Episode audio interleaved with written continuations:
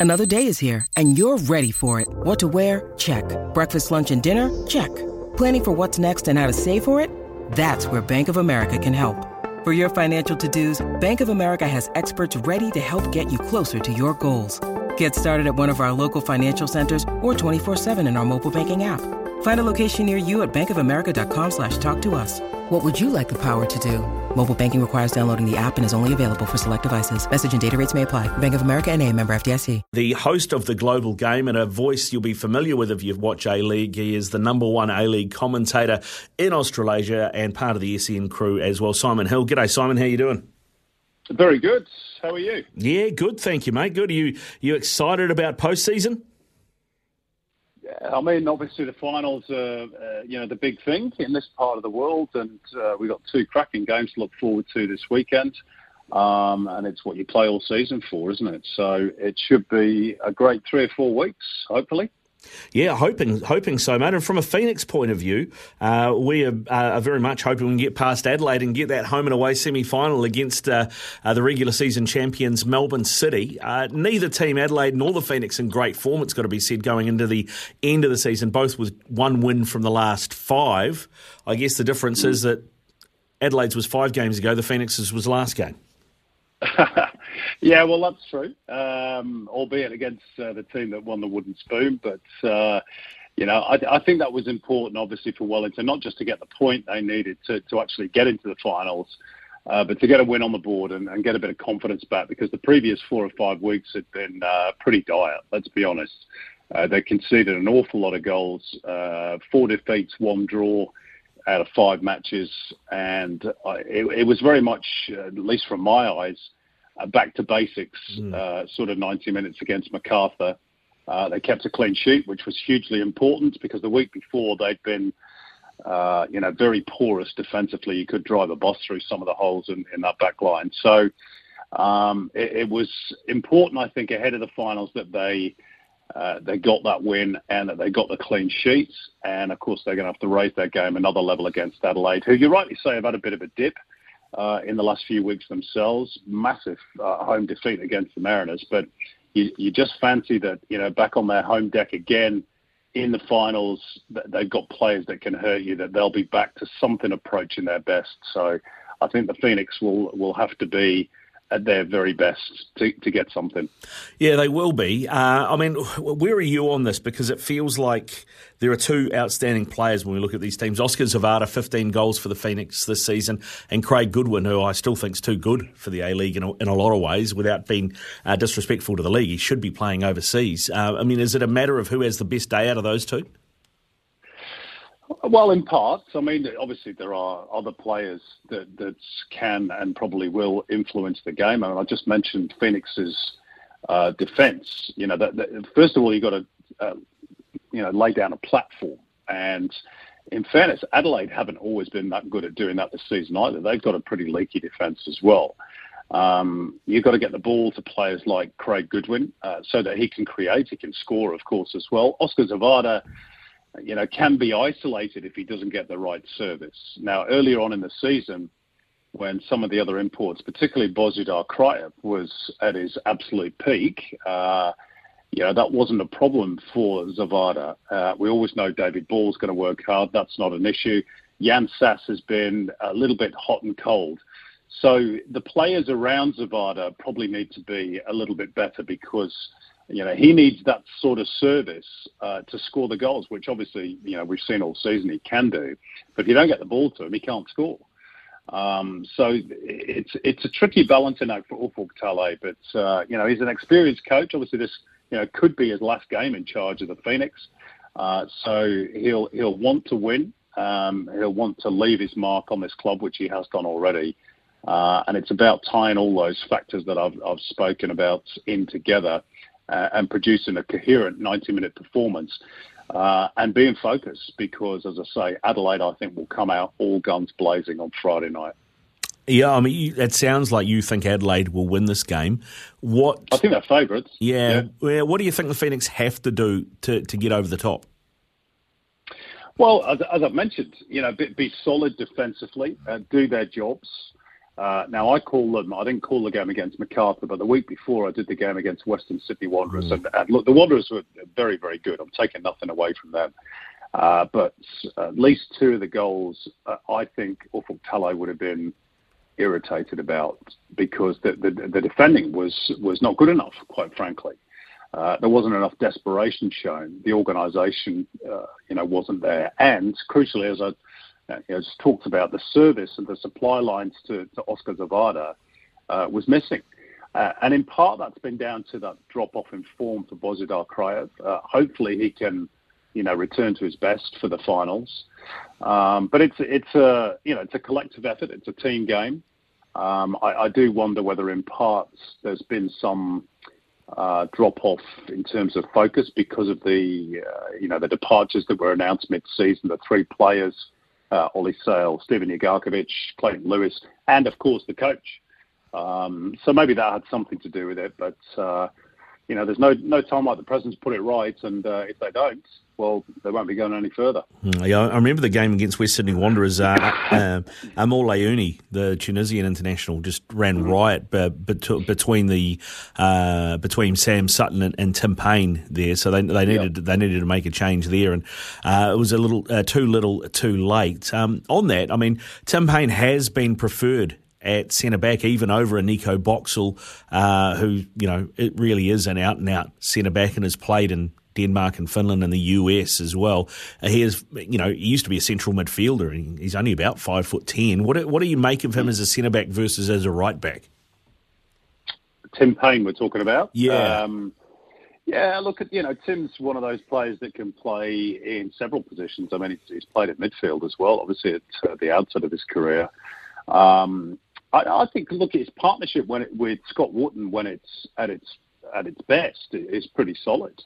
Uh, you know, earlier on in the season, uh, they, they, kept a, a, clutch of clean sheets, but um, yeah, it's it's gone awry of late. I, I, I, think it would be unfair to point the finger at one player specifically. It's it's how they perform as a unit, and you know, just picking up on that Wanderers game where you, you, you quite rightly pointed out that Amor Layouni, certainly in the first half, virtually had the run of that flank up against Sam Sutton. Now you know that's that's not always necessarily Tim Payne's fault.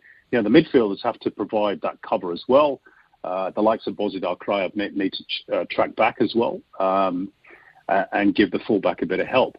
Uh, would Ufuk Talay be better going with Lucas Mauragis? Because remember, you know, on Friday night, Craig Goodwin, even though he's ostensibly a left winger, he can quite easily flip over to the right um, if, if they spot a weakness. And Ben Halloran's a pretty good player who starts there normally for them as well. So those are the selection poses, I, I guess, for uh, Talay. Um, he probably wouldn't lose too much if he, if he included Nikko Boxall from the off, but I, I tend to think that given Nikko is still relatively new to the club and hasn't played too many minutes, that he'll probably stick with Payne and Wootton, uh, Callan Elliot on the right, and yeah, one of Sam Sutton, probably Sutton, or, or Lucas Mauragis on the left. Yeah, Mauragis has certainly uh, done himself uh, a good deal of uh, a good deal of good this season in terms of being on loan from Newcastle. Uh, certainly uh, put up uh, a good run of form during the season. what about the other semi-final? It's an all Sydney affair. Sydney FC versus West Sydney Wanderers. I look at that on the surface of it, Simon, and I think probably going to be more cards in the World Series of Poker here because these two teams do not like each other.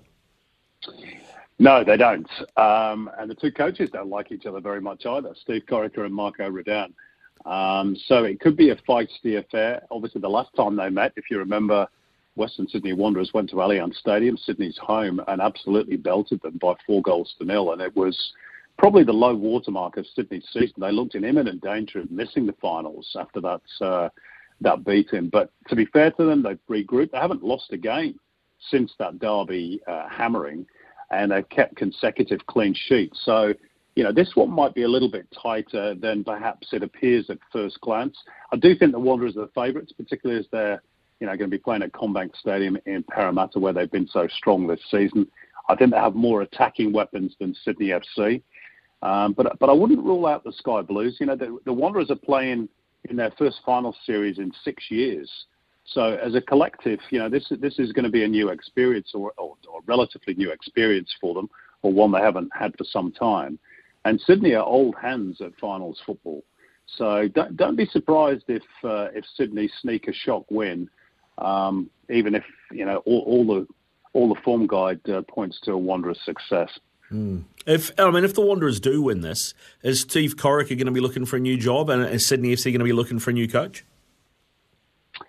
A good question. Um, I, I, honestly don't know. I mean, you know, Steve had some runs on the board because he won back-to-back championships, uh, and that probably got him through last season when Sydney missed the finals. Uh, they've, they've never missed back-to-back finals. That looked, as I say, an imminent possibility as recently as uh, that last derby meeting when they lost to, to, Western Sydney Wanderers. But they have managed to regroup a little bit. Uh, I, I, do think they'll need to carry out some surgery on the playing squad.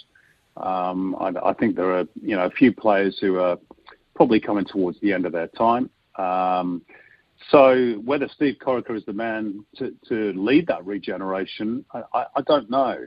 Uh, it's it's certainly going to be an interesting off season at Sydney FC. Uh, they're, they're probably on the cusp of you know needing to regenerate the the, the entire squad, as I say. So uh, maybe they decide it's it's time for a new coach as well. Who knows? Mm, yeah, and to, to, be honest, I mean, there's a guy who's been there before, played there before, um, in Ufuk Talay, who's looking for a gig. Uh, everything that we've been told yeah. over here is that he's had interest from Asia and Europe. Uh, I think I, I, don't know if that's a bit of a smoky, given that you blokes are now in Asia, but I mean that would make sense for Sydney, given they've got one of the the biggest budgets in the league as well, and, and you see what Ufuk's managed to do on a budget here at Wellington.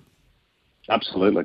Look, uh, to be honest, I think any club in the league that doesn't have a manager they're happy with at the moment uh, would be looking at Uffy as, as arguably the outstanding up and coming coach of you know the new generation. Uh, he has done a, a, magnificent job with Wellington Phoenix to get them into the finals on a regular basis not just on the small budget, but of course, you know, with COVID, the Nix played essentially 18 months out of Wollongong, which is really tough uh, from an organisational perspective, but also mentally for players who are effectively living away from home uh, nine months a year. So he's he's done a brilliant job to manage all of that and keep the club competitive. He's got a, a real eye for a player. Um, you know, who who knew about Ulises Davila before he signed him? Uh, who knew about Bozidar Kraev or Oskar Zawada?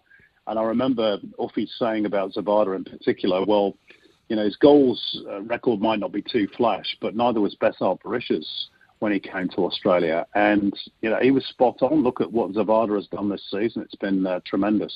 So uh, I, I, wouldn't I wouldn't be surprised if Sydney or one of the other clubs are looking for a new coach in the off season. I, I would be stunned if they weren't trying to get in contact with Uffy whether he wants to go there or not, of course, is a different matter. Yeah, well, I mean, he has talked about wanting a different challenge, but then it depends, uh, you know, what the number is on the contract, I guess, mate. And, and the other guy, uh, before yes. before I let you go, that's that's had a very very good season is Nick Montgomery. I mean, probably the smallest budget in the league. They finished second, the Central Coast Mariners. Yeah. Uh, nobody wants to go there and play them. I do wonder, though, maybe slightly differently from Uffy, because of his ties to Central Coast, could Nick Montgomery do that job at another club? Uh, yeah, well, look, look, that's another good question. But I, I know that Monty is very ambitious. Um, you know that uh, he wants to test himself at the highest level eventually, which for him means, you know, ultimately returning to England and, and trying to have a crack uh, at maybe the Premier League or a Championship club. Uh, I wouldn't be surprised if he's got Sheffield United in his mind, given that uh, he played there for many, many years. Um, but again, you know, in the A League, when you're working with salary capped uh, squads, it's it's so imperative that you not only get your foreigners right, which by and large he has done, uh, but that you bring through good young players through your academy system. And of course, that was Monty's first job at the Mariners before he got the senior coaching gig, which is you know why they've they've impressed so much with a lot of their young players. Uh, Garang Kuol, of course, got got a lot of the headlines, but you know, there have been plenty of others. Uh, Josh Nisbet, who's just won the Mariners medal, Max Balard, who plays alongside him in midfield. Uh, absolutely terrific. And he, he, supplemented that with very astute foreign signings.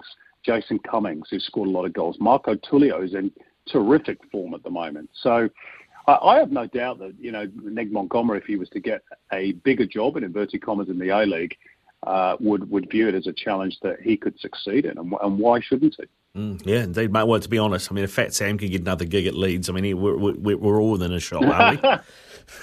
oh dear, yes, Sam Allardyce. What a strange decision. Four games to go in a regular season, and you fire your manager for the. I think that's the well, it's the second manager they've got rid of this season. It's, that's the crazy world of the Premier League. It is indeed. It is indeed. All right, good stuff. Thanks very much for your time, Simon. Have a great call this weekend, and uh, hopefully I can talk to you again about semi-final football before the season's over.